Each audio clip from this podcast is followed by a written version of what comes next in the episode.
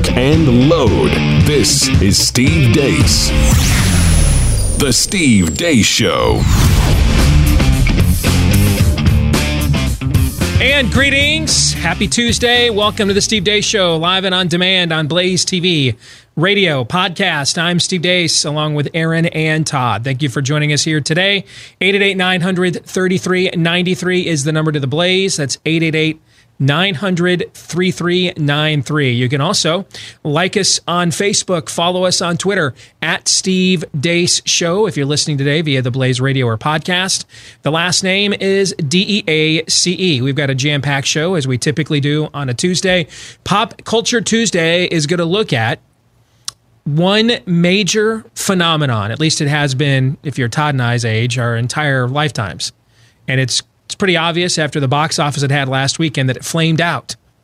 Get ready, get ready to be told that it's not because you just don't need any more Terminator movies and there's no more stories to tell, but because you don't want to go to a movie with badass female leads. You know that's coming. So be ready for it. We're going to talk about that because it's not the only franchise that is flailing right now and what that may tell us about what's happening in the culture. We'll get to that a little bit later on. Some fake news or not. My good friend Congressman Chip Roy from Texas will be joining us here at the bottom of the hour. But before we get to all of that, here's Aaron's rundown of what happened while we were away. What happened while we were away brought to you by Cover Up. Project Veritas released their newest investigation into a supposed cover up of alleged and now deceased sex trafficker Jeffrey Epstein. They released this hot mic moment from August of ABC News anchor Amy Robach talking about how she had the goods on Epstein, but how her own network shut her down for years. I've had the story for three years. I've had this interview with Virginia Roberts. We would not put it on the air. Um, first of all, I was told, Who's Jeffrey Epstein? No one knows who that is. This is a stupid story. Um, then the palace found out that we had her whole allegations about Prince Andrew and threatened us a million different ways. Um, we were so afraid we wouldn't be able to interview Kate and Will say, oh, that we that also quashed the story and then um, and then Alan Dershowitz was also implicated in because of the planes. She told me everything. She had pictures. She had everything. She was in hiding for 12 years. We convinced her to come out. We convinced her to talk to us. Um, it was unbelievable what we had. Clinton. We had everything.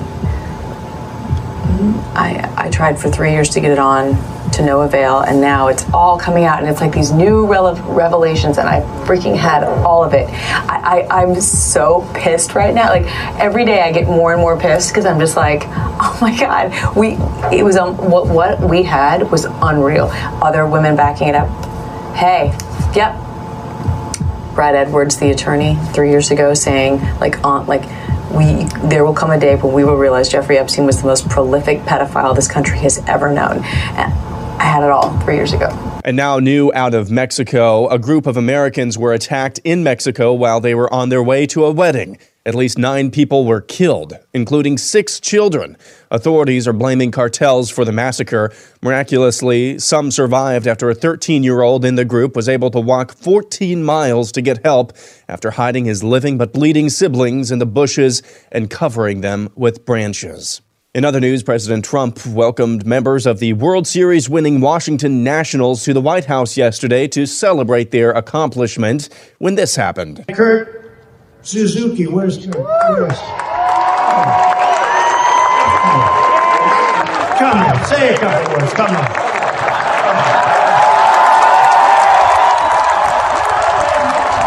Also, the Trump administration began withdrawing from the Paris Climate Accord. The White House announced that it is officially withdrawing from the global warming boondoggle and that the United States will be out in about a year from now. Learning Spanish today, today's phrase is, I thought we were already out. Pensé que ya estábamos fuera. New York Times headline Wear clothes, then you're part of the problem. Making, washing, and tossing apparel has a big environmental cost. Moving on, it's been a bad few days for Joe Biden. We'll start with the ongoing gaffes where he forgot where the audience was and started talking to a screen. Folks, I learned something early on from my family and my mom and dad. They said, Joey, nobody is better than you, but everyone is your equal. Everyone is your equal. And folks, more gaffes. Increasing exponentially. Top 1% and 2% have done exponentially better. Well, corporate profit has been up over exponentially. Their profits are coming up exponentially. It's going to be up exponentially. And this crap again. Donald Trump Jr. was on CBS this morning when he was asked a very simple question towards the end of the interview. Who was your favorite Democrat? Go ahead. Okay. The name of the book is Triggered wherever you like to buy your books. Mitt Romney, Gail. Mitt Romney is my favorite Democrat. How about that? It's time to check it. No. And finally, because of technological differences yesterday, the following story didn't make it, even though I did have it as my lead story. And the story is called Engagement. That's right, your boy got engaged this weekend to the most beautiful girl in the world. Got down on one knee, and she said yes. And Bella, if you're watching, in the words of the great prophet Kanye West, you my Chick fil A. And that's what happened while we were away. Aaron's montage brought to you by Tommy John. When it comes to comfort down below, there's underwear. And then there's Tommy John, the revolutionary clothing brand that's redefined comfort for Americans everywhere, including me.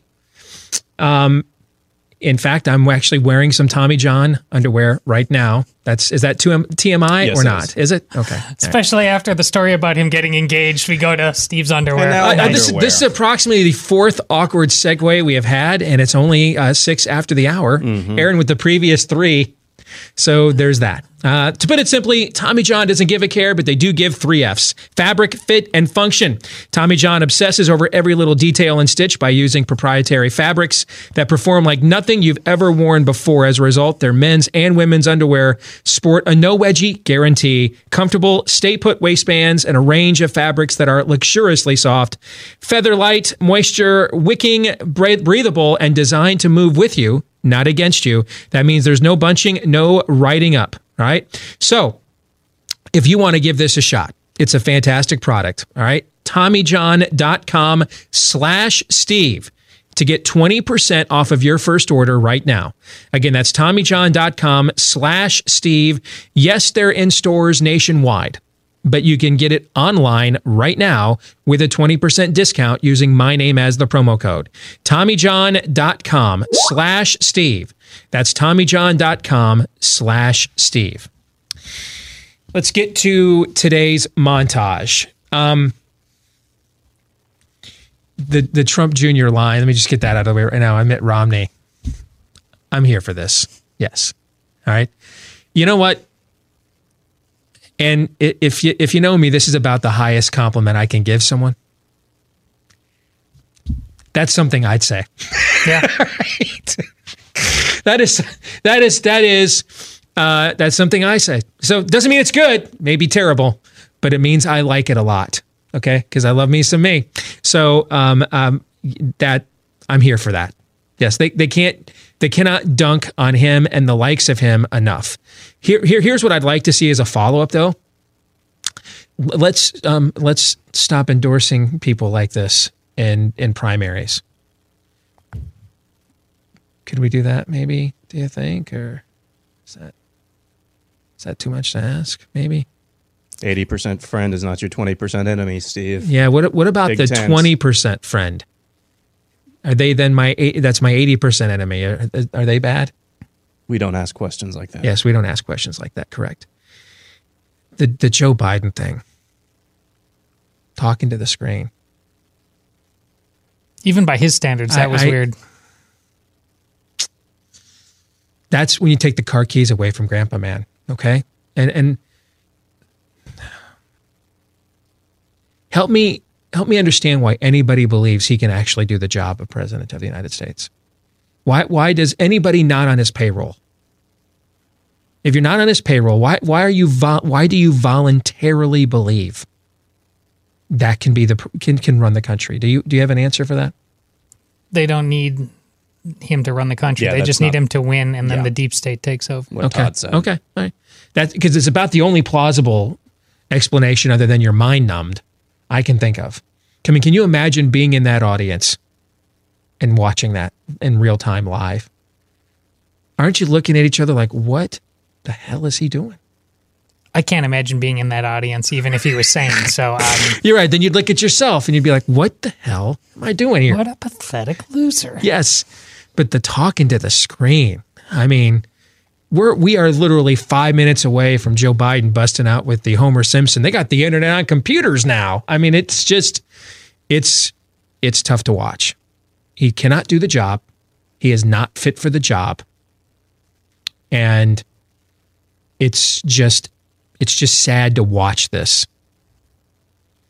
And most of the time, the capitalist in me says, hate the game, not the player. But at some point, you got to give him the Costanza tap if you're on a staff, don't you? I mean, there's other candidates out there. It Would seem to me this would be a good time for you to be the one to give him the tap because you've already made your deal of where you're going next before everybody else does, before you just wait for the thing to implode the day after Iowa. And you just cut your deal right now and you, you cut your deal with Elizabeth Warren or Hillary Clinton, what have you. You cut your deal right now and you make it look like, hey, I really wanted to ride this out with Uncle Joe, but, uh, you know, I'm just, and I'm, I'm trying to be there for him as a friend, you know, and it's just, it's time for him to go and you get, you get your seat with the campaigns that are, that are going someplace before the music stops playing, right? Yeah, but here's what that says to me. And wouldn't Obama likely be a guy uh, put his arm around him and say, but th- here's the thing they aren't confident yet in Elizabeth Warren. Th- And with good reason, too, I think. They just aren't. She's been carried, as you have said, uh, by certain people in power in the media, They but would- they aren't everybody on the side of that Okay, party. they- they pick would somebody be, else. They would be more confident in Elizabeth Warren right now. Maybe 100% confident in Elizabeth Warren right now uh, if it weren't for $52 trillion. Again, the rookie mistake that uh, we pointed out. Yeah, that's week. that was a terrible rookie mistake that she made that we pointed out. You're right. I, I just I can't imagine. I mean, if, if he he is look at look at what he looked like when he announced his race. Okay, so go back and look at the video. What was it, March or April when he announced, and watch the videos and the stuff that he put out and the way he communicated, and then look how this thing has deteriorated, having to do it full time in the last seven or eight months. What does it look like next May and June? What's it look like next September, October? When, when with a, a full daily grind of this now for another 12 months. When you see that kind of rapid deterioration of somebody when they're past their prime. And in a, in a given a moment, you know, the old the old uh, uh, that you saw there back in the day can reemerge, but on a on a on a stem to stern progression chart, no, they, they can't do it. People, I'm just going to tell you right now, the the the the economy is going to have to be on uh, tank, like negative growth, for people to vote for that for president next year. I'm just telling you that they're not going to do it. And if you believe otherwise, you know, um, as the as Styx once saying, you're fooling yourself if you don't believe it. I mean, they're, they're not voting for that. I'm, I'm uh, you you know what? Go back to what we said yesterday. What's the thing I'm the most confident of? That's not getting elected president. I am the most confident of that. Most confident. But I'm yeah, you're you're right. But I'm also confident that they not only aren't they comfortable with Elizabeth Warren as a front runner, they're not certain of where all Joe Biden's votes go, and that leads could be says- true, too. That leads to a field that they are confused by, And- is chaotic. And- they don't in fact, know. if I'm Trump's impeachment team, I'm taking that video and I'm like, guys, do you really think uh, uh, uh, we're? Uh, in fact, I'm going to drop a half million dollars in Iowa pro Biden ads. I mean, I, I, I mean, I want to run. I want to run against that. People are not going to vote for that. Suburban women who crave right. serenity, security, are not going to vote for that. I'm just telling you that they're not voting for you're that. right, but they're stuck. The alternative, And maybe right, and maybe they they're stuck. and they and they very well could be and it, it could be a stucking of uh, of their of, of their own making you know a mess of their own making but that that's just it's uncomfortable to watch it, it's it, you can't it's not i'm not i've tried to bring this up talk about this every time we have in the last couple of months with the most serious tone i this is not a troll this is just simply the human condition he cannot do this job. Yeah. And it's it's it's obvious that he's not up to the task and he he's just of not sound enough mind and body for arguably the most difficult job on planet Earth. Period. That is correct. Okay. So let's go to the Project Veritas video and park it here for the remainder of our time in this opening segment. That's the kind of video, you know. Let's we've already had a series of awkward segues today. Let's go with another one. That is the kind of video that it's the it's the it's the media equivalent of when when you put a family member in hospice right? And you know that's like the hotel california right? You can check in anytime you like but you don't ever leave right? I have personal experience with yeah that. yeah everybody knows it's a one-way trip okay? And you may have loved ones that live there for weeks months maybe a year or more. And you know it's it becomes routine to go visit them you know depending on how long they've been in there. And and you, and somewhere in your subconscious you know every time you walk through the front door that they're never coming out right? You know that right? You know. But the normalcies of life the distractions of the day um, the time you're spending with them relationally it, it's in the back of your mind but it, it's just not present all of the time. And then the day comes that you get the call And even though you knew this call was coming this entire time, be, from the moment you checked them into this hospice, the day that you get that call hits you like a ton of bricks, right? Correct. Even though you knew it was coming, you knew it was inevitable. You knew every day it could have happened at any point in time. You're, you're not surprised that this was the way this ended. But the, the impact of experiencing it nonetheless is fairly fairly devastating, right? That's how I felt watching that video this morning. As an American, as a as a person that works in this industry, um, as a consumer, I am not shocked I mean, th- this is ABC News, the, the home of Brian Ross. Remember the um, the the the Aurora uh, theater shooter in Colorado was originally a Hispanic Tea Party member. Wrong. Uh, remember in December of 2017, uh, the indictments that are going to sink the Trump presidency and down goes the stock market. Wrong. There was a correction that, that they just had to, a colossal correction they just had to make last week. Okay, I mean, this is, I'm not shocked that any of our news networks have devolved to this point, let alone ABC, that they're sinking stories,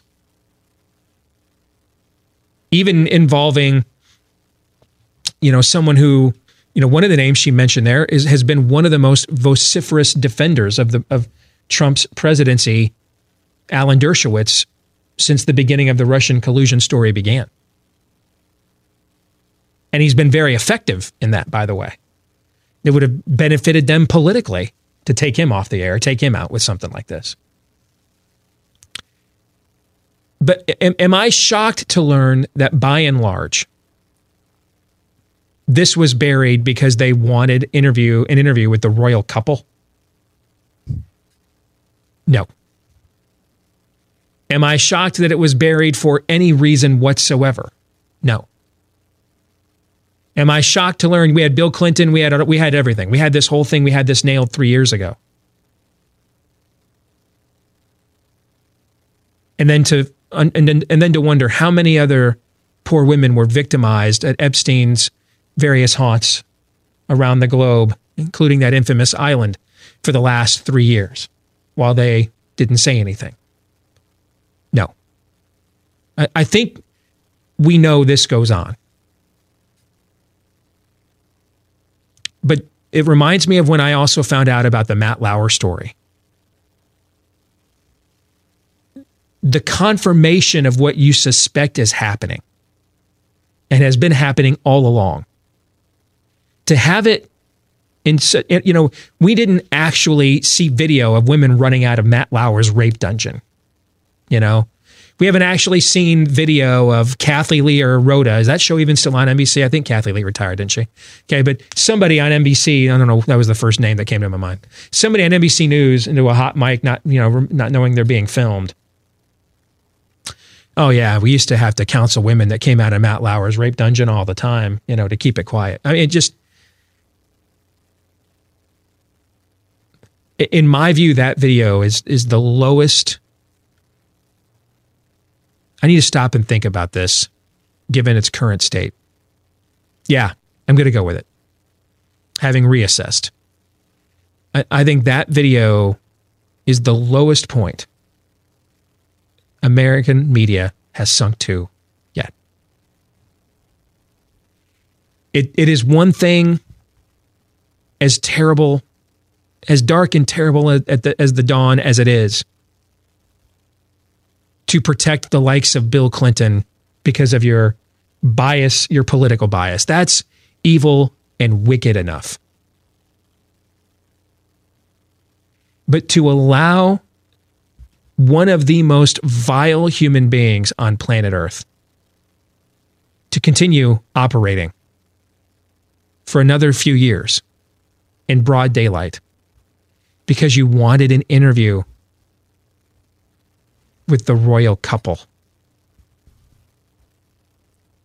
I, I mean, that's a lyric Don Henley didn't even put in Dirty Laundry. I don't even know. That's like a. I, I mean, that's that's a plot point that wouldn't they wouldn't that wouldn't make the editing room in House of Cards. I, I mean, it just it's it's so dumb it's so shallow. It's so vain. It's so terrible. I I can't compute it. I I I I can't I can't it doesn't I, I don't even know what to say to it. And, and and I'm not shocked or surprised. I am just devastated to see it said out in the open and almost cavalierly. You didn't quit your job. The, the, the company you work for told you to not expose the women Jeffrey Epstein was procuring to be raped because they wanted an interview with the royal family and you were just like, oh, that sucks. I'm really pissed about that. I missed out on a Peabody or a Pulitzer. Anyway, coming up next on Good Morning America, the new keto. Does it really work? And you just went about your job for the next three years and never were bothered? There was never, didn't we have this conversation about the Lauer thing? There, there was no, no men anywhere, no janitor that ever saw a woman come out of Matt Lauer's office crying and thought, hell no, this something needs to be done about. Nobody, nobody at all the most high profile employee at 30 Rock. And if you've been there, I have. There's it's like a shopping center. People that don't even work there for the network go in and eat lunch. It's a plaza. Somebody nobody ever saw anything. It's one of the most busiest buildings in Manhattan every day. Nobody saw anything. And he's the most high profile employee that works there. No one ever stepped in and said, you know, that could be my daughter, dude. Screw you. I can make twelve fifty an hour, you know, cleaning somebody else's toilets. I'm punching this cat's lights out. Nobody? Nobody ever. Nobody at Alfie Evans Hospital said, I, I, I can't yank the plug on a little kid like this, man. I'm not doing it. Get somebody else to do it. Nobody. Nobody. And once again, what's this reporter's name again? What's her name? Amy Ro- Robach. Robach. Amy Robach. You went to work, Amy, every day for the last three years. Nothing. Nothing. Not, not, nothing. And you were like, makeover tips with the fabulous Desmond tomorrow on Good Morning America. Nothing. You had this all for the last three years. Nothing. By the way, three years ago, Bill, Bill Clinton's wife was running for president, I might add. Nothing. You had nothing? Couldn't be bothered to find out that the potential first man was a compatriot of a guy who right now is probably being sodomized in hell. And just decided, you know, ah, tomato, tomato, I'm frustrated, but, you know, hey. You know, we've got, uh, uh, you know, holiday horror stories tomorrow on Good Morning America. We, life moves on. You're all terrible people. All of you. You're just wretches. Terrible. And you need to repent because hell is hot and forever. And you've been appointed in these positions as watch people on a wall. That's this is this is the job.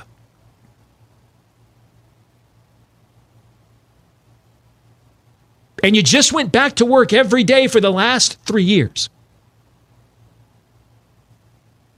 And if you listen to her complaint, it's all I had this story. No, nothing.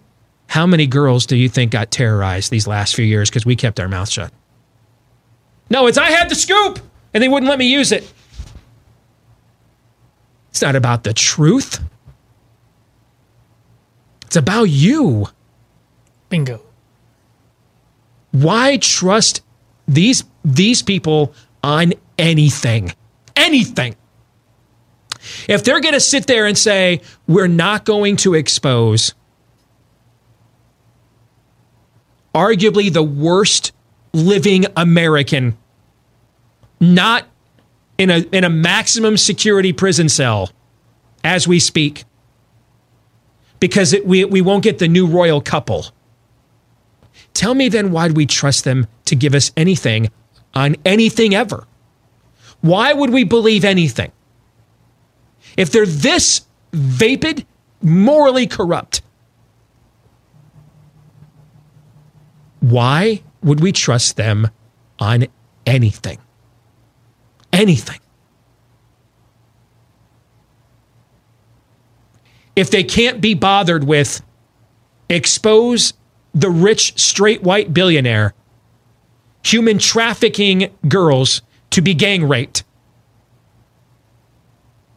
if if if they can't be trusted with that, if if that's if if there's no journalistic integrity there, tell me then how you could trust them on anything. On anything. The fact that you will not see their peers line up today to condemn them for keeping this silent. They're all just terrible people. Terrible. And I don't know why any person with a soul and, and motor function would trust them on anything. Todd, your thoughts? And look how they did it. I promise you, the, Joseph Goebbels level propaganda that they use on themselves to do this. She said it was explained to her as like, who is Jeffrey Epstein anyway? I promise you, she's not that. That's exactly what they did. Meanwhile, and we we Carson King here in Iowa, we need to do a background check on everybody. That, that look at on a guy who's did nothing but raise money for cancer for kids. You got to do it on him, but you can say, Who is Jeffrey Epstein? I promise you that's exactly how they think. They did it when I was at the Des Moines Register in Pennsylvania, the, the, the monster killing babies. Uh, forgive me, I've forgotten his name. Kermit Gosnell. They, they, they actually excused not running stories on him there because that was a local story. They worked themselves over so hard. The Kool Aid is the richest you've ever seen and it, it's it won't stop even with this um, because it is in fact a cult.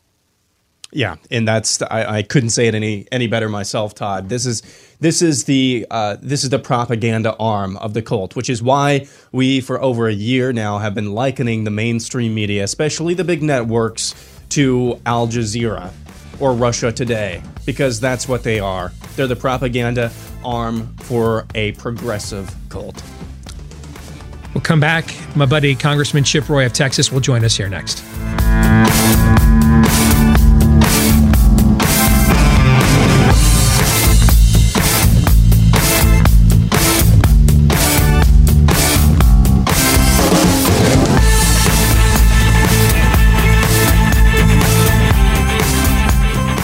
Well, if you have an opportunity today, because you, you, you, you ever wondered these media outlets, like the one we were just talking about with ABC News, their ratings are the lowest they've ever been. Their their online views sink. How do they how do they stay in business? How, how does CNN stay in business? Who's paying for this? Because people aren't watching it by and large. Corporate America is. They're subsidizing it. They're purchasing ads. They're keeping it afloat. And a lot of it is because most of corporate America agrees with the messages. Not to mention, wants outlets like ABC News to protect them when the time comes. I mean, is it that much of a stretch if ABC News is saying, you know, we're not going to expose Jeffrey Epstein because we want a, a royal family interview? How many times do they've squashed stuff because it would expose what a sponsor has been involved in in the past? Is that that much of a stretch? This is why, whenever there's an opportunity for us to do business with people who are actually promoting the values we fight for, we should take advantage of it. Doesn't mean support a substandard product. All right. But if you're going to get virtually the exact same thing you're going to get from, from companies that are mobilizing against you, then why wouldn't you go with the one that's fighting for you? That's where Patriot Mobile comes in. Uh, the only conservative, veteran led mobile phone company. It's virtually the same nationwide network that all the big boys have, except they don't donate your profits that you give them to the values and causes fighting against you, but instead for the ones that you're fighting for as well. And right now, Patriot Mobile has an incredible limited time offer. Buy one line, get one line free for six months. That's just in time for the Christmas shopping season. Buy one line, get one line free for six months but you got to make that switch today. Keep your number. You can keep your phone, buy a new one if you want, but get reliable 4G LTE nationwide service for as low as $25 a month. And buy one line, get one line free for six months right now. Uh, check them out. Take advantage of the of the promo code Blaze. PatriotMobile.com slash Blaze. That's PatriotMobile.com slash Blaze. I didn't bring it up in the opening segment because I, I figured we had put you through enough awkward segues already.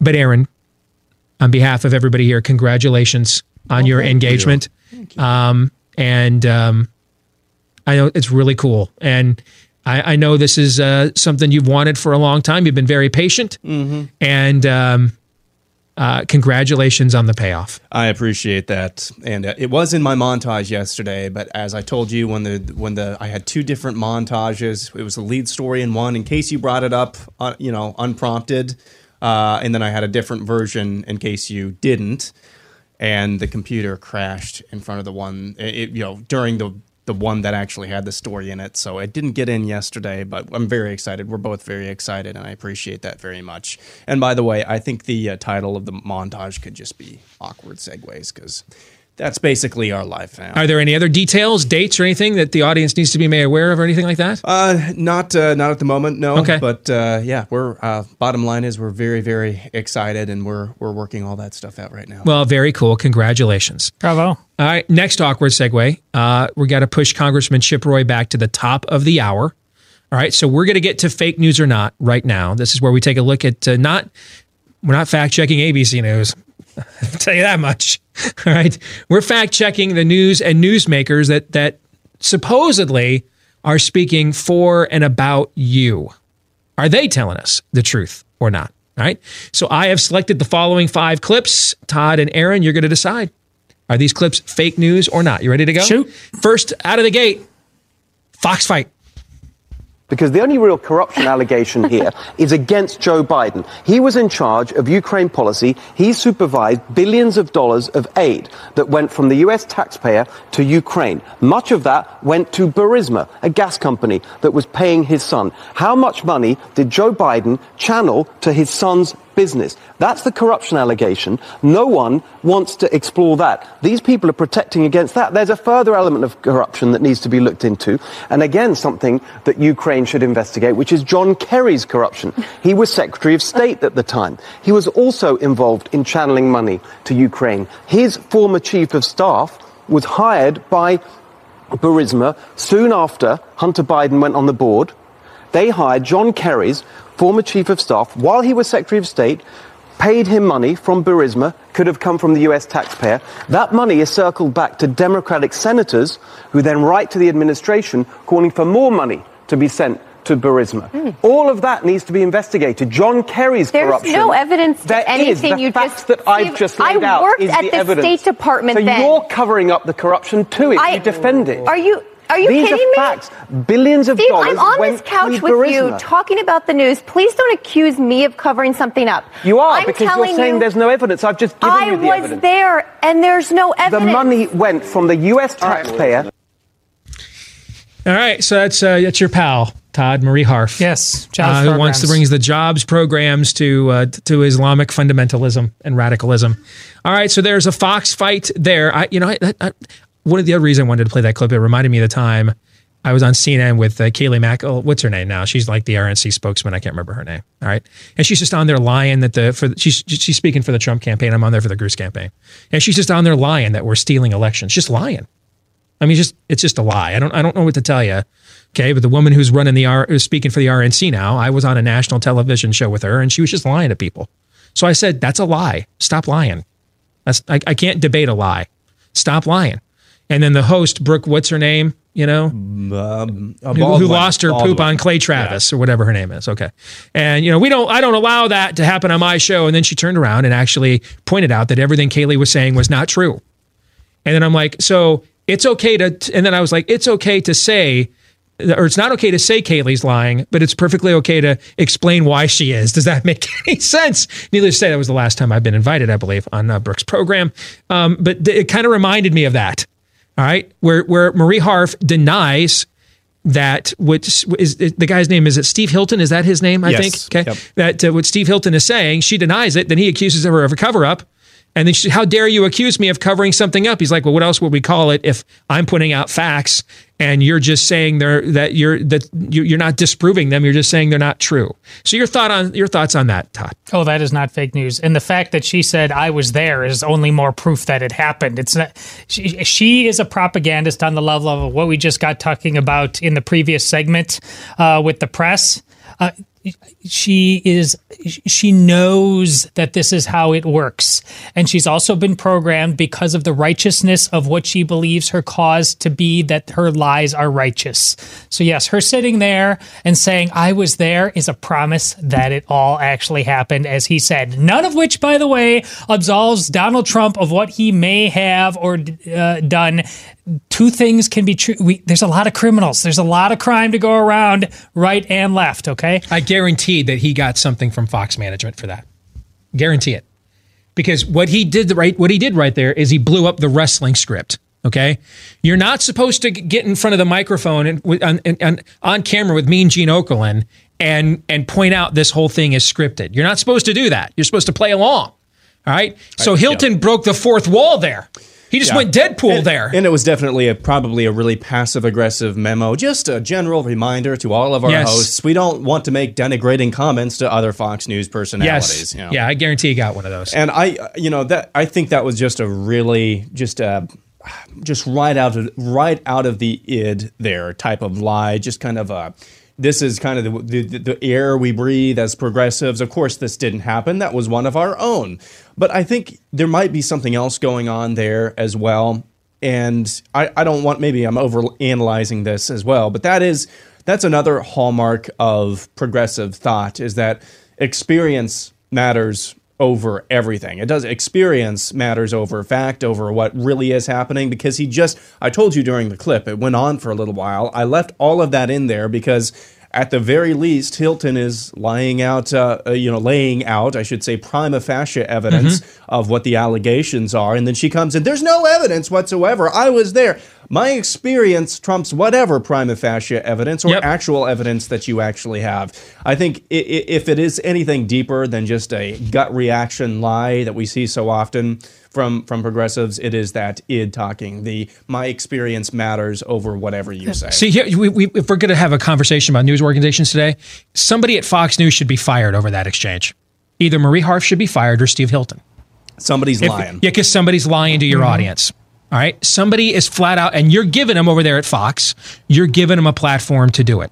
All right. So either Marie Harf is lying to your audience that the money that was funneled during the Obama years through these entities that Steve Hilton is pointing out didn't didn't never happened, or or you're letting Steve Hilton lie to your audience. Now I don't know which it is, but you know, um, I would probably tend to side on the guy that offered a whole bunch of specifics, and the other when the other person's response was, I, I, "It didn't happen." Well, I'm going to need more than that. Okay. But, you know, there's supposed to be editorial departments, ombudsmans, people that get to the bottom of this. Okay.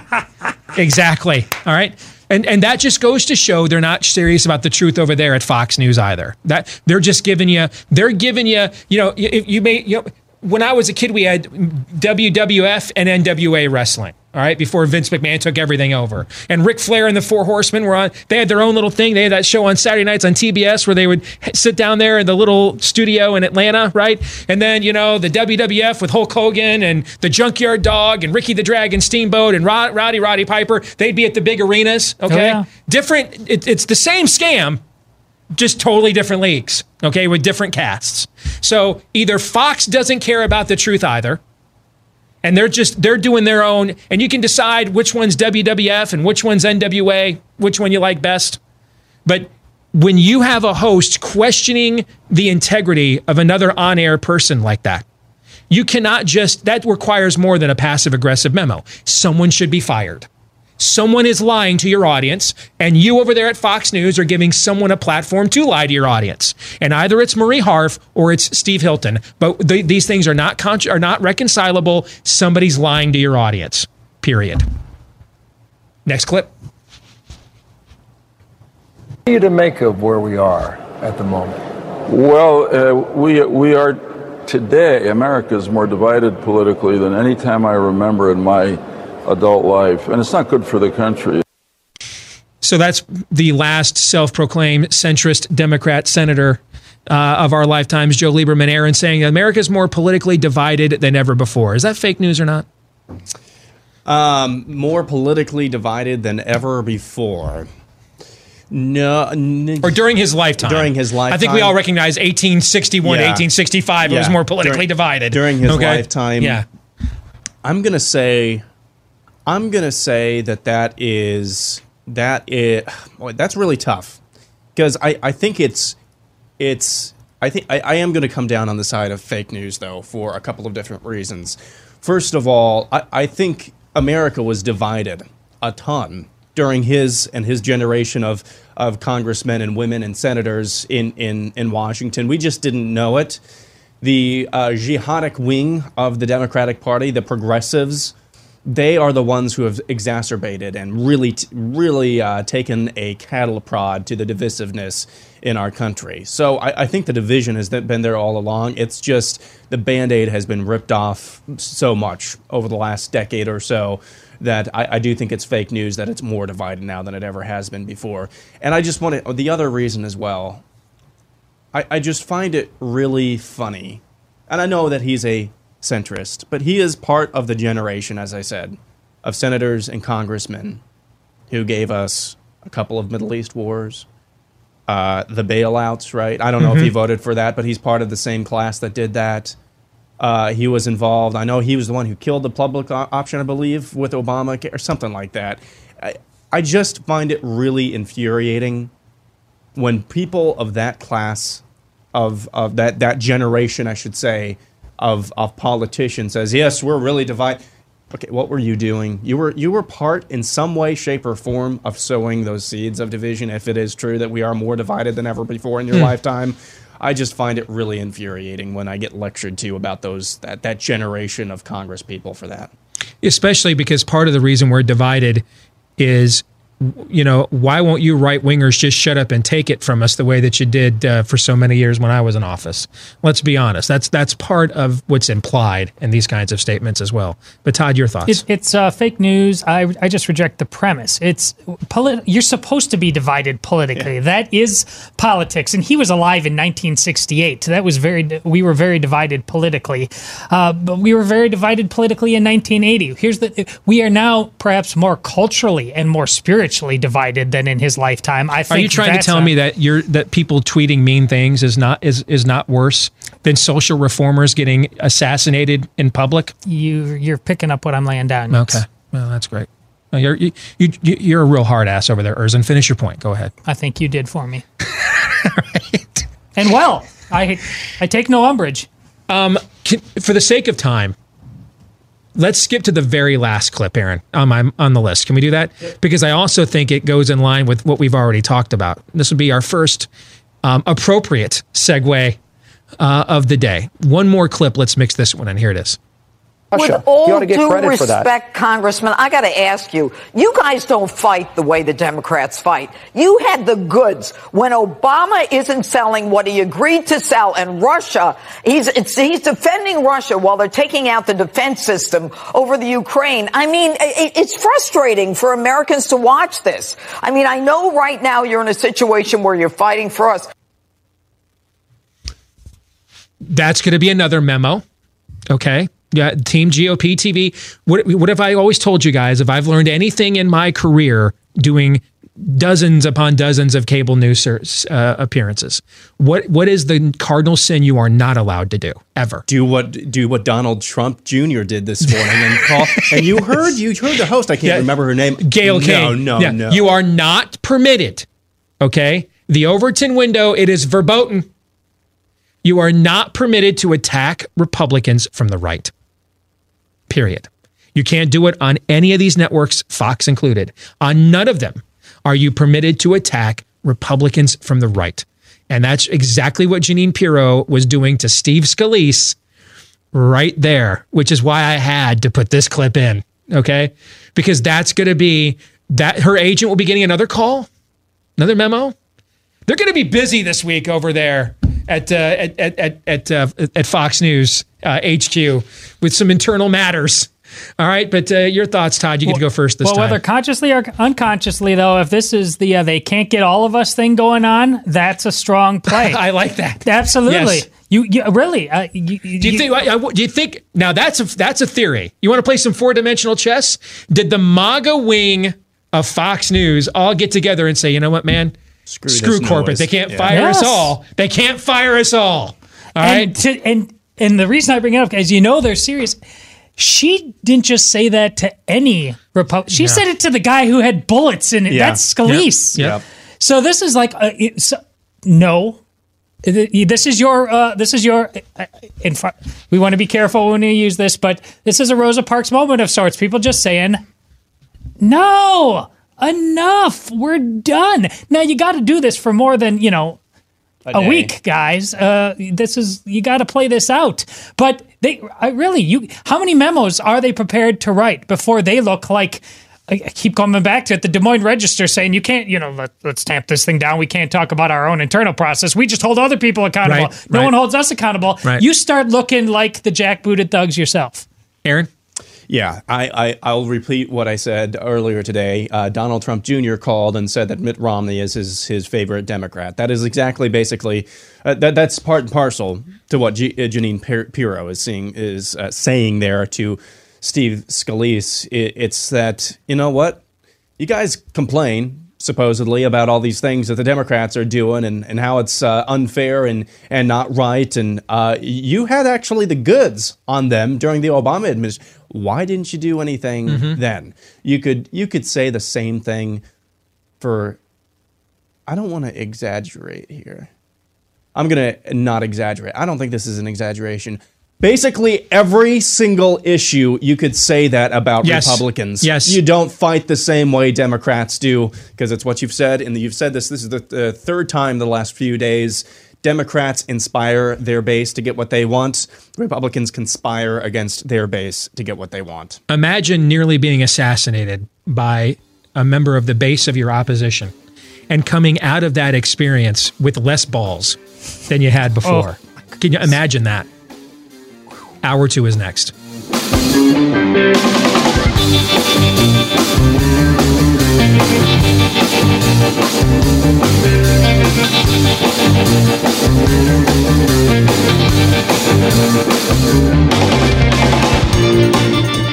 We're back with hour two, live and on demand here on Blaze TV, radio, and podcast. I'm Steve Deace. Todd and Aaron are here with me as well. If you are listening to us today via the podcast, if you wouldn't mind leaving us a five star review, that's only if you dig the show. If you don't like it, don't lie. But if you kind of like it, maybe embellish all the more because the more of those five star reviews we get, the more the algorithms like us and help us to find more people like you. And then the more likely we are to continue to do this job because if you've paid attention around here, you know there's not much else we can do. Hell, we can barely do this. All right.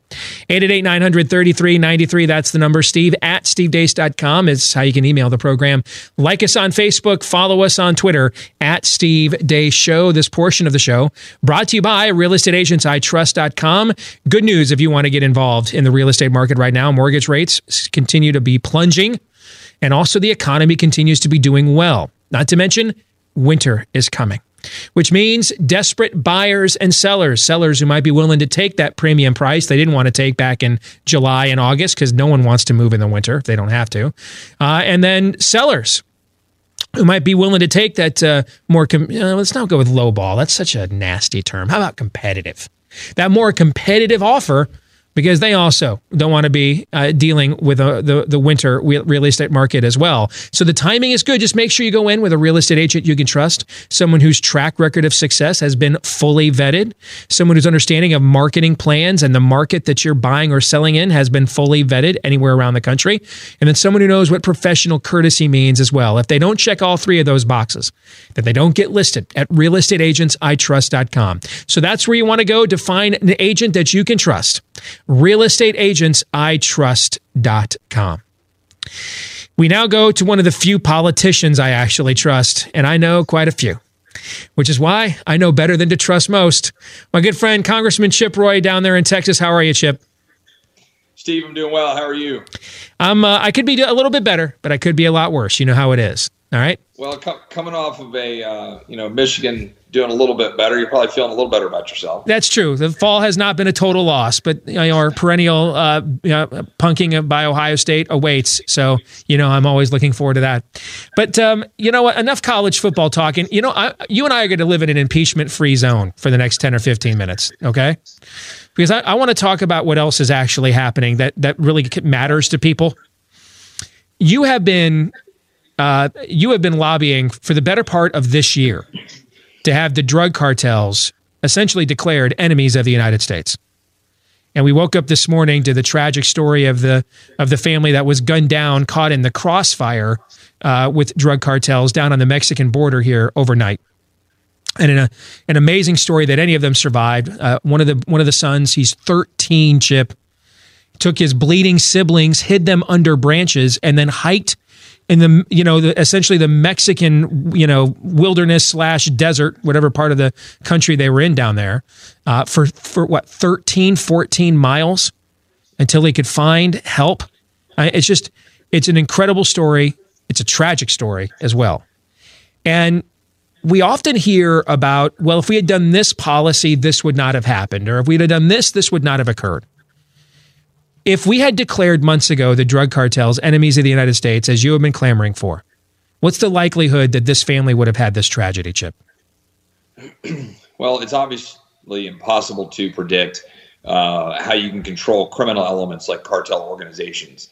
But what we do know is that whenever the United States of America stands up with resolve to combat uh, evil forces that are seeking to undermine both our nation and our sovereignty, as well as that of our neighbors, in this case, our backyard. I mean, quite literally.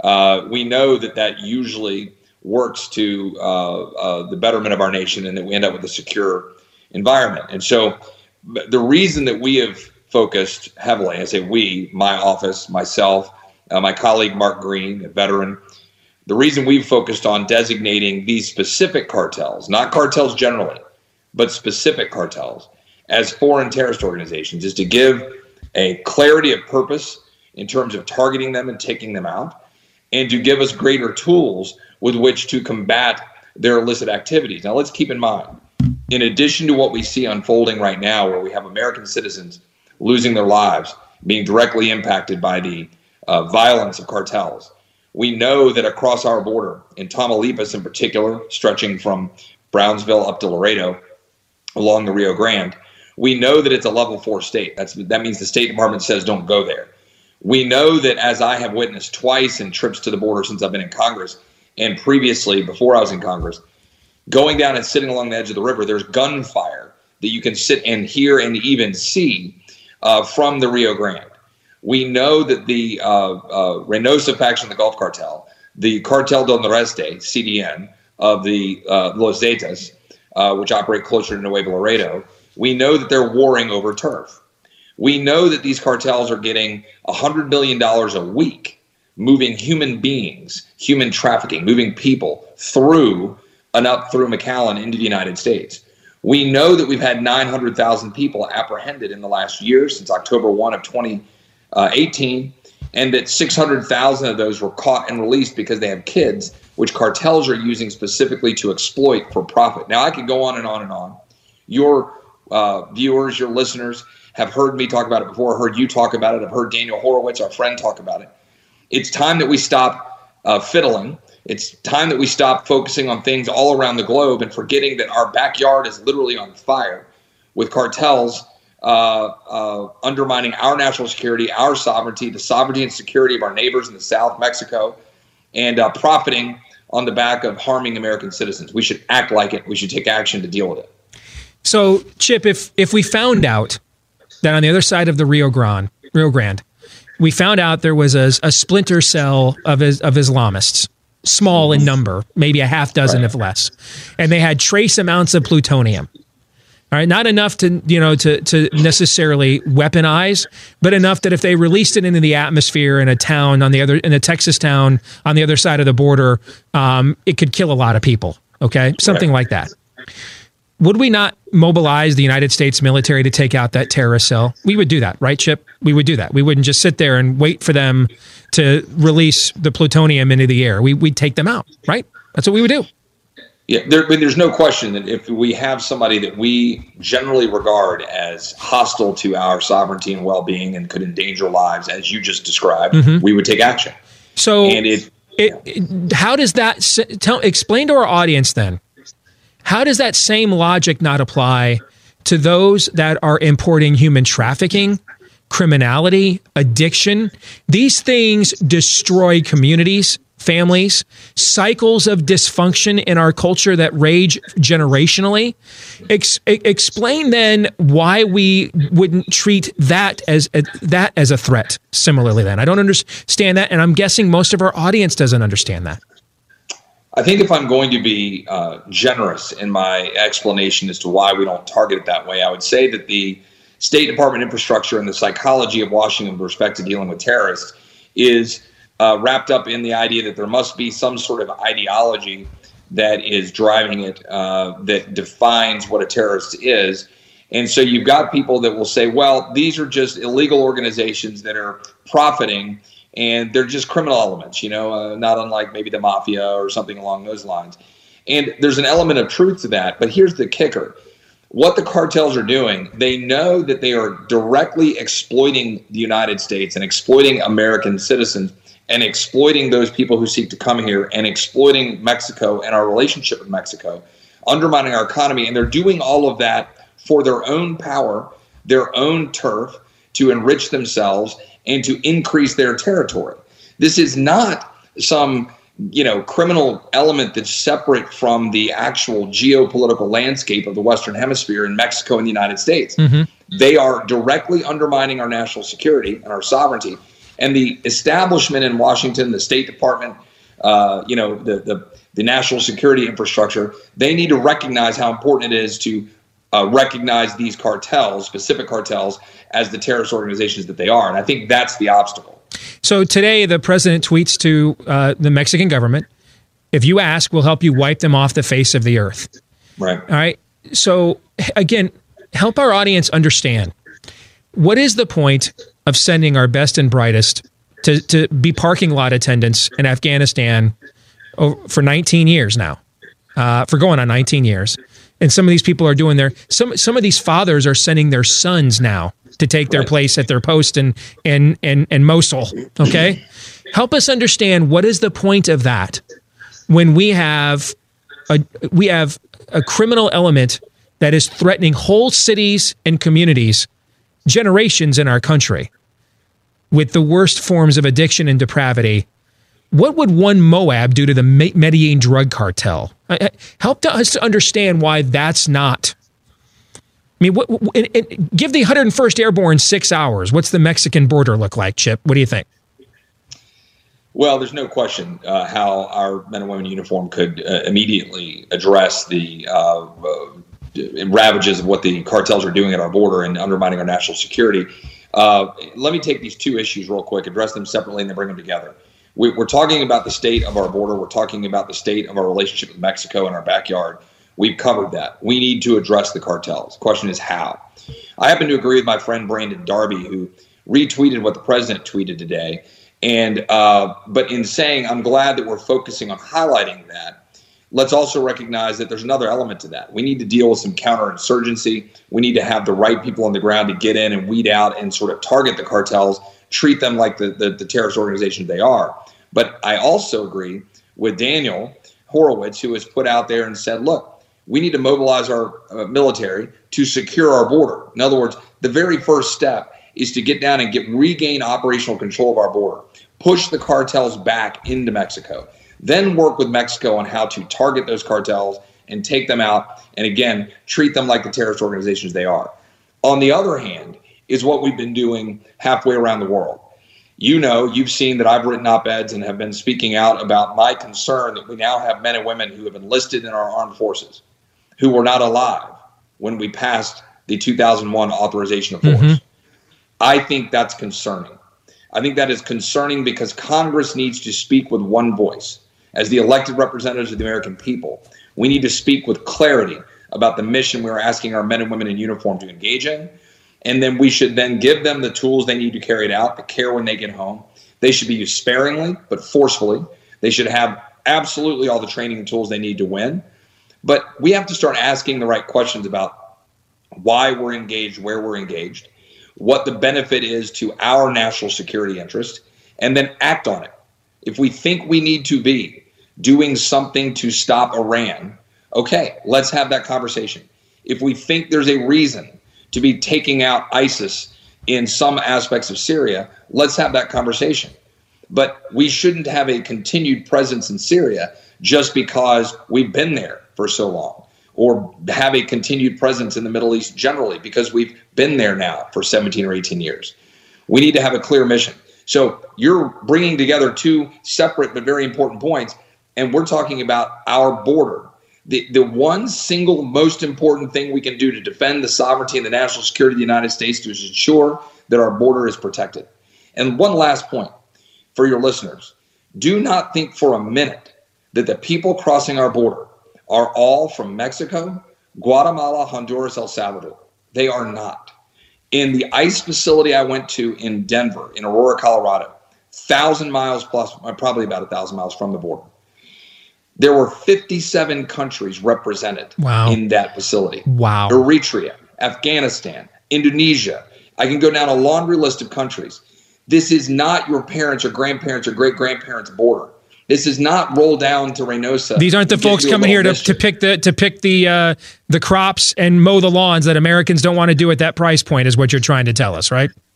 Well, yeah. What I'm saying is, we've got a very different situation where cartels are exploiting our border for profit and moving people through from all around the world to the detriment of our country. And for the thousands of people who are seeking a better life, I do not begrudge them, and neither do you as a Christian. I know you well. What we begrudge is a uh, open border. Con, uh, uh, uh morass in Washington made up of both Democrats and Republicans who are just as happy to run around saying how heart, you know, how compassionate they are for having open borders, or in the case of Republicans, stand on the on the edge of the Rio Grande with a sign saying no trespassing, while they kind of wink with one eye with another sign that says help wanted. I'm getting tired of that. Our sovereignty, our security is important, and frankly, the health and well-being of the migrants who seek to come here is important, and we should act like the first world leader that we are. So if if if President Trump called you into his office, Chip, and said, Congressman, all right, I'm aware of some of your laments. I'm aware of some of the work you've done, some of your observations. Um, and and frankly, you've served on Capitol Hill longer than he has because you've served under two different U.S. senators up there before you got elected office. And he said, "What? Tell me, give me from your perspective, with the given the political realities of a Democratic House, given that you that you serve in, so you know those realities well, and having worked as a can as a as an aide to members of the of Congress, you understand political sure. realities too. Right. So, given the political realities uh, that I'm in as president, what two or three things would you suggest I do? What would those things be, Chip? First, I would consider uh, an executive order moving uh, a significant block of our servicemen and women to our border. I would take operational control of our border using the military to do that. I would seal it up so that we knew precisely who was coming across. I would force people to go through ports of entry. If judges tried to interfere with that, I would tell Article 3 to pound sand, and I would say that we need to do what we need to do to defend the United States.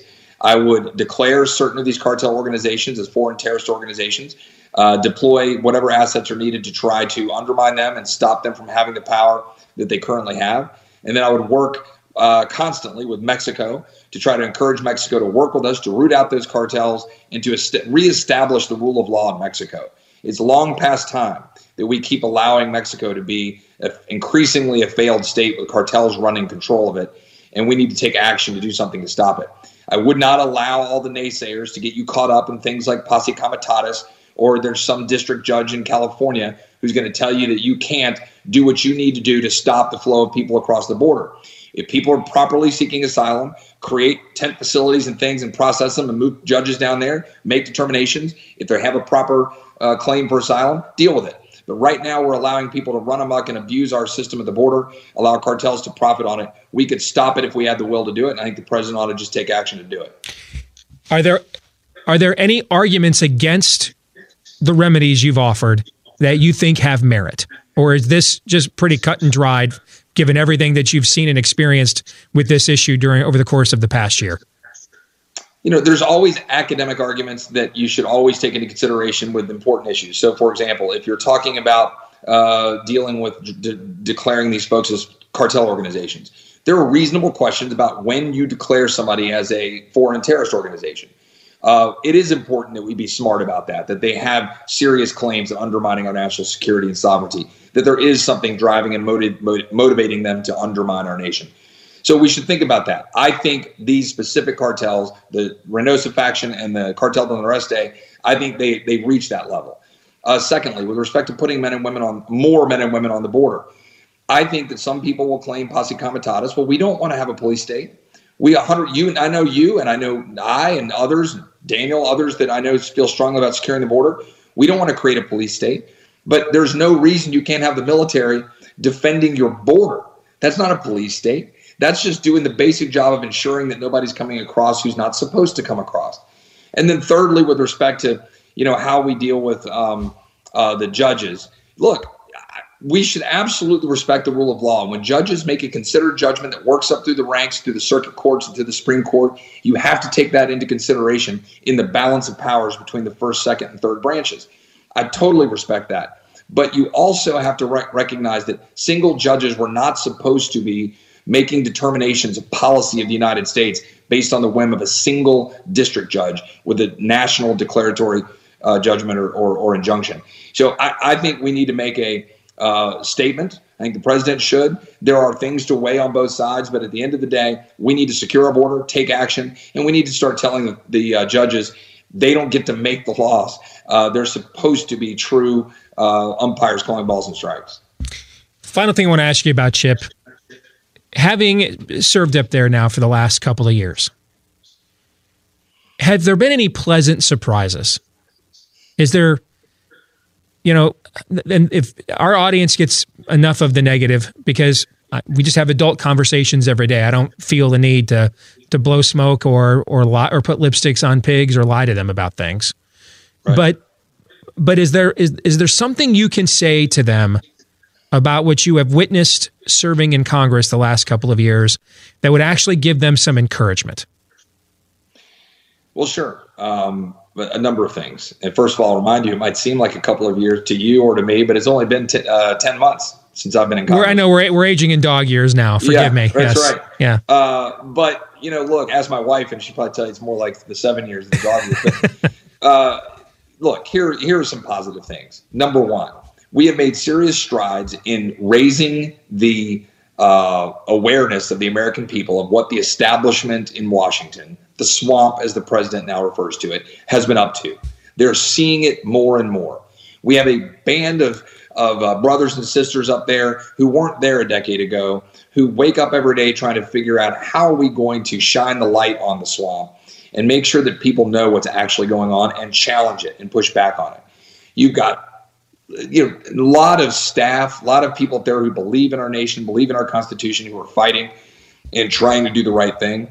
And I think that that we're I actually think we're winning the overall fight, despite the fact that every day you feel like you're up against the buzzsaw of $23 trillion of debt or wide open borders or you know a recalcitrant swamp that's pushing back on the on the president and the impeachment effort and so forth.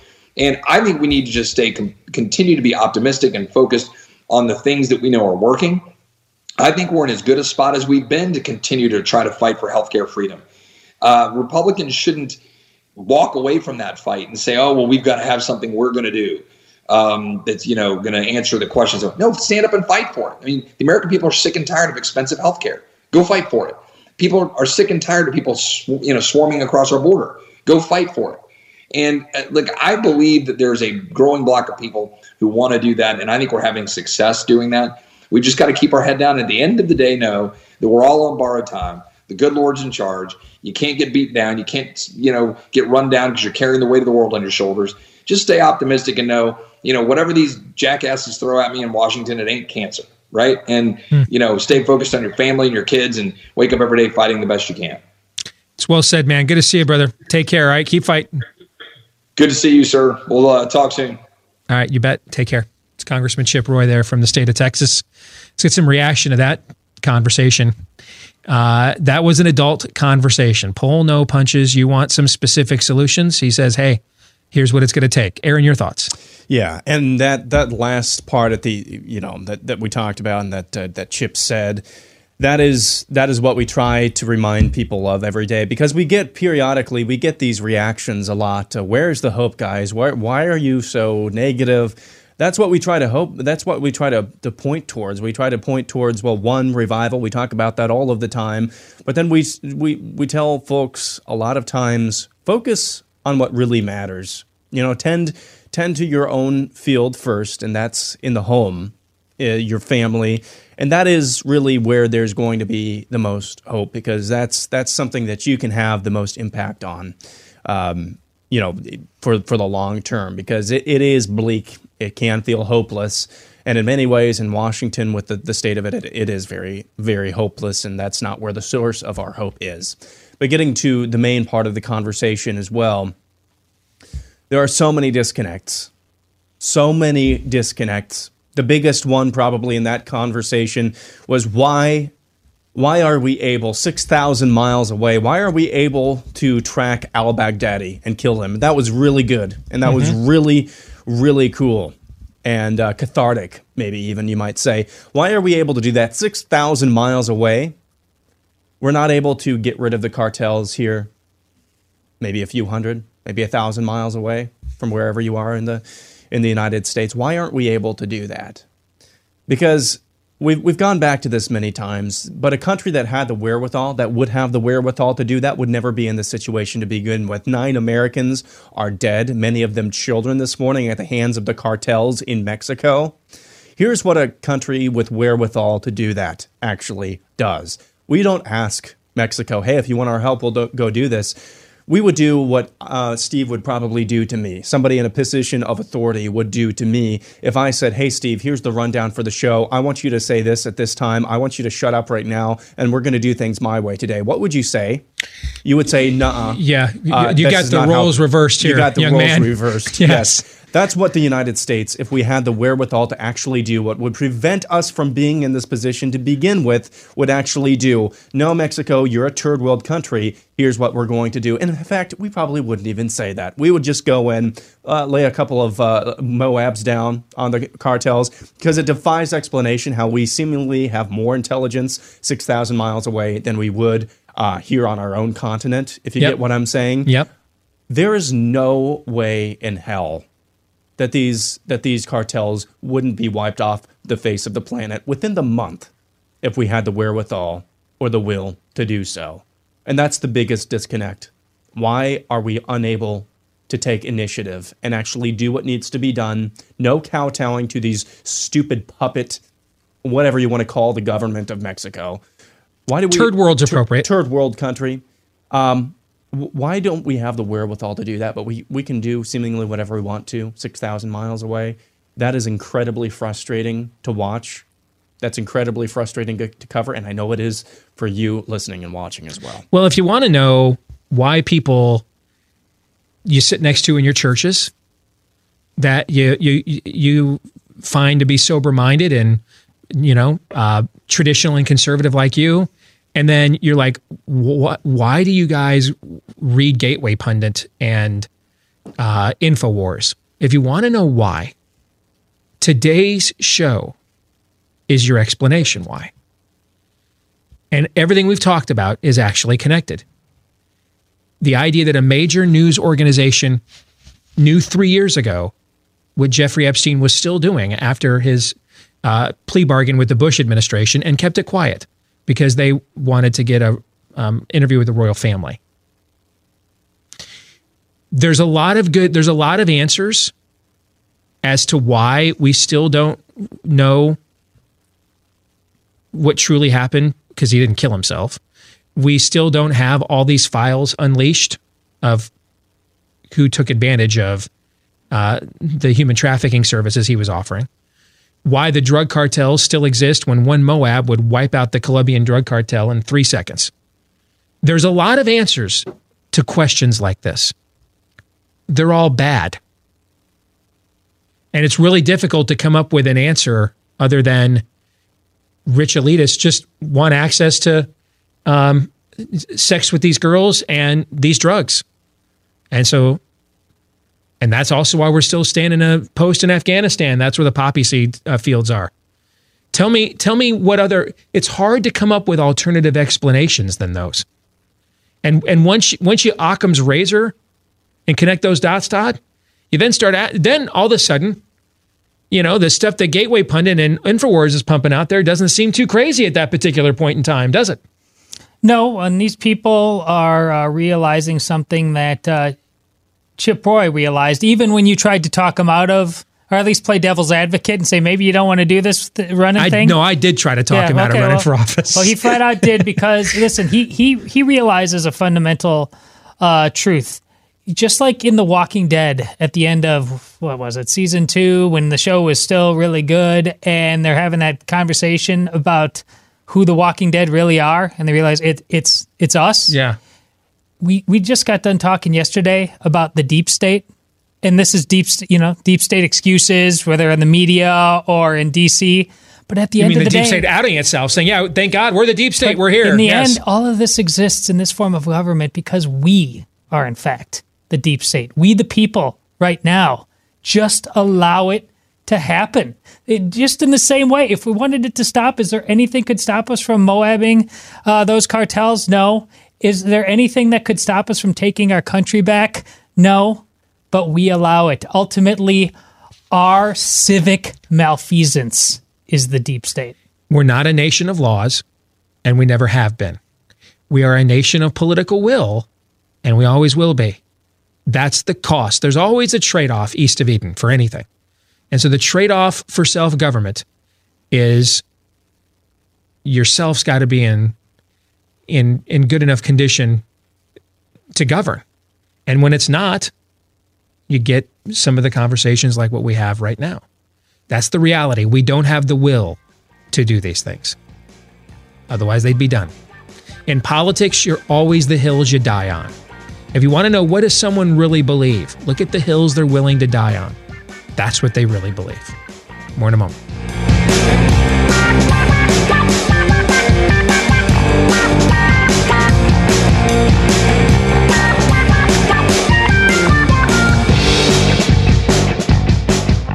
Want to give you a chance, folks, at a special offer right now. Today, we are living in a world full, as we've been talking about throughout the course of today's show, full of political uncertainty, financial deception fueled by overvalued stocks and bonds, which have created massive financial bubbles worldwide, with one exception, though and that's gold and silver. Gold and silver have held their value over history better than any other asset class on earth. So here's an amazing special offer we want to offer you today to give you a chance in your own life to test that theory. All right. And illustrate our commitment to helping you with your financial future. Our partners today here on the show, Swiss America, have agreed to virtually give you one of the most popular precious metal U.S. coins ever minted, way below cost, uh, for just $18.50 each delivered right now while supplies last. Less than 20 bucks delivered right now, $18.50 while supplies last. It's exclusive for our listeners and viewers here at The Blaze. All right, it's one of the most popular US silver coins ever minted for less than 20 bucks delivered to you. $18.50 right now if you give them a call at 1-800-289-2646. All right, you've got to write this down, give them a call, take advantage of this offer right now. 1-800-289-2646. That's 1-800-289-2646. All right, let's finish up today, gentlemen, with Pop Culture Tuesday. This is when we take a look at the intersection each week at this time uh, between pop culture and conservatism. So the latest Terminator film, and and they're they brought James Cameron because this was his brainchild originally back in the 80s. Uh, they brought James Cameron back to try to resurrect this franchise. And this one is acting, from what I understand, it's acting as if all the Terminator films after Terminator 2 really didn't happen. It's like the Christian Bale one didn't happen. That's a bad sign. Okay. Well, you know, this formula has been tried before. You know, when you've when you've tried to reboot franchises, uh, and uh, there's been a ton of promotion for this movie. It did open up number one. What's it called? Dark Fate, I believe. Yeah, that sounds right. Were you were you big into the Terminator stuff when we were kids? Oh, lo- loved it. I mean, Terminator One is actually when that came out. How old were we, Steve? We were like ten years old. It was like an eighty-four. Yeah, so I don't. Out. I never yeah. saw that in the theater live, mm, but right. I remember going to see Terminator Two and how huge right. of a deal that was. We we had never seen special effects like the liquid oh, metal and stuff like that. that we was, had never seen and that's stuff a great like movie. that. it's a great and movie. it's really a well done film. I agree, but we had never seen. I mean, Terminator Two when it came out, it it was a trailblazer, no doubt. It blew people's minds. So they've made a lot of uh, Terminator films ever since, and they have been um, decreasingly successful. And so now James Cameron comes back for a reboot. This was supposed to be a trilogy, and it flopped. It did open up number one at the box office over the weekend, but this film could be looking at well over a $100 million loss from the way that it's tracking right now. Now, if you remember the guy who directed this film, I want to say it's Tim Miller who does, does the, the, the Deadpool movies. I believe is who directed this movie for Cameron. I'm not sure, but I think that's who did it. Uh, remember, there was the controversy earlier this year when the trailer debuted, and he he said, "Hey, my my film is basically," and I think he even used the word an fu to to uh, Trump America, who isn't ready for you know a movie about badass female characters. Except we we as we previously previously discussed, the first Terminator film came out in what year? 1984. Okay, Sarah Connor. Um, and I mean, this entire series has been about badass female characters for 35 years. Okay. All right. So, um, we grew up on Princess Leia, man. Yes. Come on. Yeah. um, yeah. Hey, hey, uh, shut up, flyboy, and uh, jump in the trash Yeah. chute. All right. That I think that was in that was in 1977. All right. So. Aren't you a little uh, small for a stormtrooper? Right. But everybody's got a virtue signal nowadays in the era of, of of social media. So that's in the end, you know, they won't they won't say they made a bad movie. And and James Cameron, uh, ever since Avatar, he has spent a lot more time politically kvetching than he has making movies since Avatar came out. Uh, they're going to blame this on people like us, and they're going to say we didn't, you know, and the movie's great, and look at its Rotten Tomato score, and I actually don't even know what its Rotten Tomato score is. Maybe it's not that good. I don't know, but they're gonna they're they're never going to admit they just made a bad film. They're they're gonna they're gonna say. Um, they're going to blame this on people like us in some respects. You guys just didn't want to see a movie with a female Terminator. That's all. Okay. Well, that got me to thinking. That that that got me to thinking about other movie franchises right now that could be in danger. And is there a common thread among them that we can point to a current cultural trend? And maybe the answer is no. But is there is there a cultural trend we can point to to say, hey, we're this is the common denominator, or is the common denominator that they're just out of ideas, right? And as as as Q once said to to you know to Jean Luc, all good things must come to an end. So I got to thinking about arguably your fa- favorite Mm-hmm. movie franchise. Have you even seen the Harry Potter prequel movies they've come out with? I saw the first. I think they were supposed. See, this is how far out of it I am. I don't even know if it's supposed to be a trilogy or what. It's supposed to be a trilo- Is it prequel supposed to be a trilogy. trilogy. Yeah. Um. So I've seen the first one. It was The Fantastic really, Beast the movie? Fantastic Beast movie. The I thought it was dreadful. and I, I, yeah, I, I could, yeah. It's it's not Harry Potter for one thing. Um. It, it just doesn't feel like Harry Potter. Uh, It's in the same universe. It just doesn't feel like that to me. And I just thought story wise it was dreadful. And then I so I didn't even have much of a desire to see the second one. I told myself that I'd see it once you know it comes out on demand. And I still haven't seen it yet, just because I just Because don't the new one came out last. Did it come out earlier this year? Uh, last year. last year, and it flopped bigly Yep. at the box office. Now, there's too much money to be made in merchandising and stuff like that with a franchise. Mm-hmm. There's not not so much with a rated R franchise like Terminator. Do you get all the merchandising and stuff? But when it comes to Harry Potter, y- you can't say that name enough for an excuse just to reprint more of the same books and Mm-hmm. figures and everything else. So they're going to finish that trilogy. But the second movie in that series was one of the biggest bombs of the year Yep. the first movie, I remember walking out of it with our kids, and I didn't understand a single word, a damn word Eddie Redmayne said the whole, the whole I just mumbled uh, like the whole movie. I, I actually had to go home and look up what the name of his character. I found out his name was Newt Scamander after the movie. I couldn't understand anything he said. I didn't understand the plot line. I didn't understand the purpose. There was no plot. I didn't. I. I, I mean, well, I, I understand the purpose is money. I mean, the per, the story's purpose is what I meant. No, I, that's what Yeah. I me- mean. There was no purpose. Yeah, I, I thought just- the whole experience was dreadful. And you know why? The charm and innocence uh, that revolves around the, the, the children Yep. that are the central part of the story. Uh, all of it is stripped away, you know, and instead now what you're getting is um, none of the positive points of the original series of Yeah. films.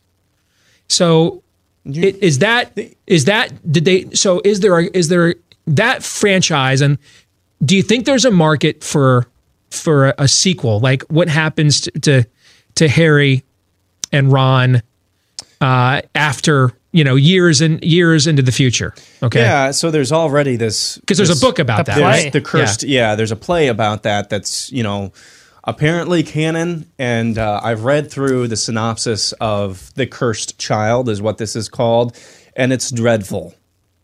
I don't know if you guys have. It's dreadful. is it dreadful I've not read it I just knew it existed like I didn't know it was a play I thought it was a book it's so, a play So there's Okay. one, yeah, it's a play, and there, I think the um, the script is in book form, uh, but it's it's the whole premise is time travel, and I get that that was a, a part of the premise of the Prisoner of Azkaban, but it's like time travel within time travel within tr- time travel, or, or mul- multiple instances of time, and that's just such a tired plot line if Right. it's not done well, and it's just it's it's dreadful. Um, at least from what I what I- what I have read, um, synopsis and, and bits and pieces of it as well. And here's the other problem with Fantastic Beasts.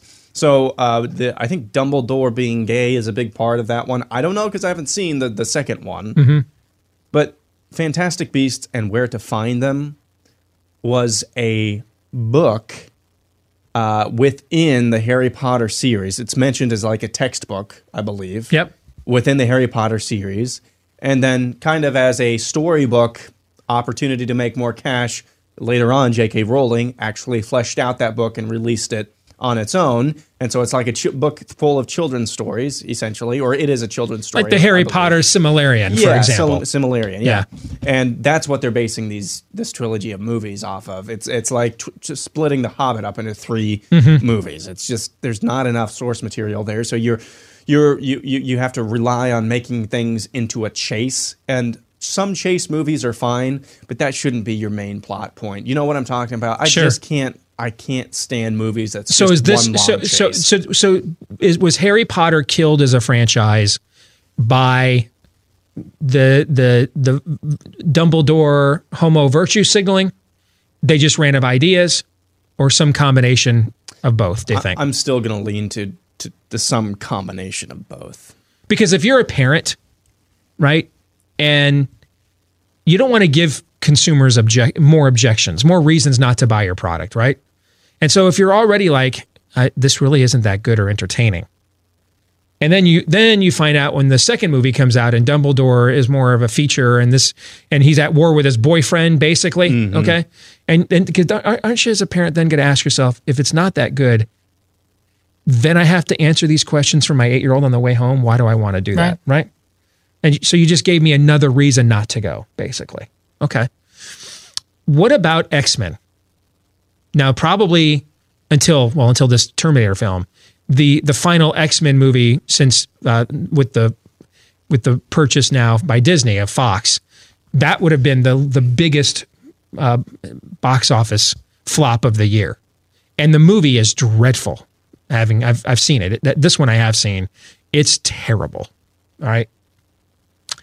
The last movie, Apocalypse, you know, that's a classic Marvel villain. And you've got a, a name actor in the role there, Oscar Isaac, who's hot right now, obviously, thanks to Star Wars and some other stuff. That movie did not do well.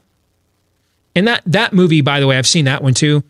X-Men Apocalypse, dude, is Dr. Zhivago compared to X-Men, this last one. Okay, this because this last one's bad. So did they just run out of ideas there? Or did they because X-Men has always been social justice warrior. It's, it was a parallel to the civil rights movement in the 60s. It was it's kind of that's always kind of been a part of its shtick. So is that is that franchise is do you think even Kevin Feige can resurrect this? Like if you when do you think in, in the next 5 years when they put out their first X-Men movie, do you think that that franchise is dead or the the credibility of the MCU resurrects it? What do you think about that, Todd? I think it's likely huh, dead. I, So you don't even, you don't even think the the Midas touch of Kevin Feige can resurrect? uh, Do you think the X Men's played itself out? Because you know they're going to try. That's one of the biggest properties in the entire Marvel universe is the X Men. So you know they're going to try to do it. Yeah, it's here's the problem. You even Kevin Feige cannot replicate the casting of Hugh Jackman as Wolverine. That is so important. I, as as good as that he was, you had to rely on just loving that character to get you through some great movies, but then some flops, some confusing movies. I it's I I actually went and tried to figure out the timeline of what happened in all the Yeah, X-Men there's movies. whole It's- YouTube videos of people trying to because because the t- Days of Future Past is a really Yeah, it's like movie. one of the great ones, Okay, it- yes. it's it's it's it's one of my favorite comic book movies. Period. But it but but it wrecked the whole timeline, and so it doesn't make any sense now. You know, um, and then when they try to reboot it with the X Men First Class, and you're like, okay, so James McAvoy is supposed to end up looking like uh, Patrick Stewart here uh, in the next 15 years. How's that gonna how's it gonna age quite like that? You know, it just doesn't make any sense. If I were advising, not that they need my advice at the printing press over there at the MCU, if I was advising them, I would go the first Fox property I would mine all the way as Fantastic Four. Because you have a you have that one. They, there hasn't been. There's a- nowhere to go but up. Yes, there's thing. nowhere to go but up with that. And you have total free reign with that. And maybe you can even run an entire trilogy of Fantastic Four movies and let the scientific ingenuity of Reed Richards end up being responsible in some way, shape, or form for bringing mutants into the MCU. Like I, I might, I might wait more than five years. Like that might, that might be. I, I want real anticipation to grow. You know what I'm saying? I, I might, you know, run this whole thing they're doing with uh, with Blade and all that other stuff. The Fantastic Four would be the first one that I would He- go to. Yeah, Hugh Jackman needs to be old enough that if you you could only bring him back as like old man cameo because right now this is still like people like Brett Favre. Uh, he's he's only forty nine years old. I think he could still play. They be- think Hugh Jackman Yeah, needs to get I much true. Yeah. much older. And I think you Feige, as brilliant as he is, if Robert Downey Jr. isn't a Robert Downey Jr. in Iron Man, it's a very real And they would question. tell you that. They would tell you that. Yes. He pull. He's at the If they don't of pull that all off, the rest of this never happens. All right, I saved this one for last because this breaks my heart to even ask this question, but I feel like I have to. Is Superman dead?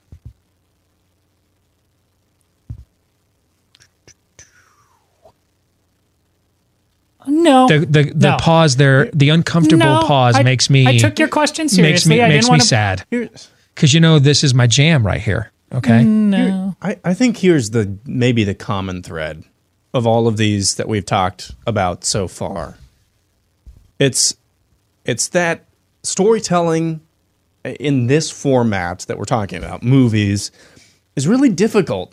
It really is difficult, especially when we're talking about franchises. Because franchises have this choice to make. Is is a movie the story or is it part of the story? You know what I'm saying here? So do we have to tell the entire story in this movie or does it fit into a larger a larger narrative?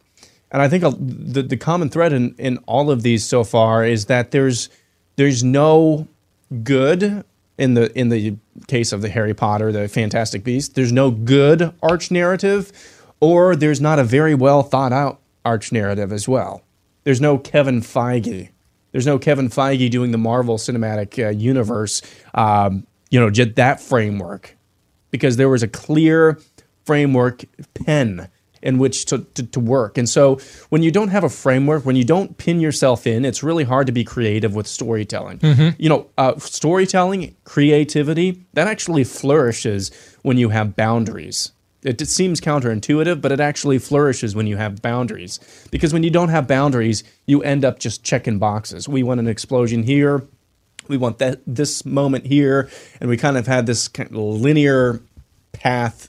Uh, you know, there's there's no arch. There's just this linear path towards towards something, and I think that's maybe something that all of these movies have in common is that the creators, the storytellers, the writers, they don't really know if they're telling the story or they're just telling part of a story, and so they're just like, all right, what do we want? We'll throw this in here. We'll throw that in there. I think that's maybe that's maybe a common thread, and I think that's probably true of Superman, especially the, just the whole DC universe. See, I think Zack Snyder with Man of Steel. I think Man of Steel is a great film. I do. Agreed. And I, I think Snyder was was showing he had figured it out that you don't humanize Superman, you heroize him. You you don't bring him down to our level. You take him higher above us. You make him more aspirational. And and and I think you saw them take that approach with Man of Steel. And then I don't know what happened. You know, I think Batman versus Superman is a really good movie too. So do I.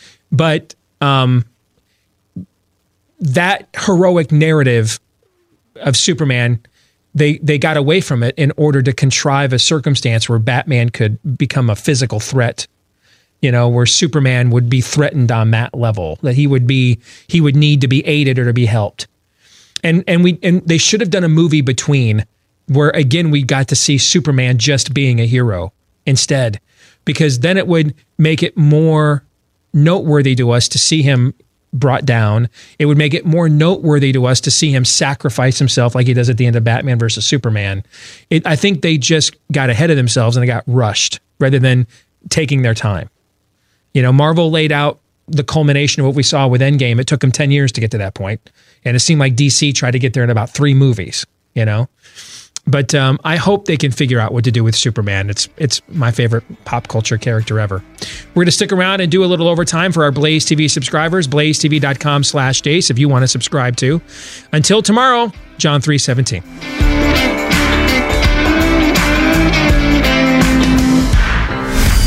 This is Steve Deace. on the Blaze Radio Network.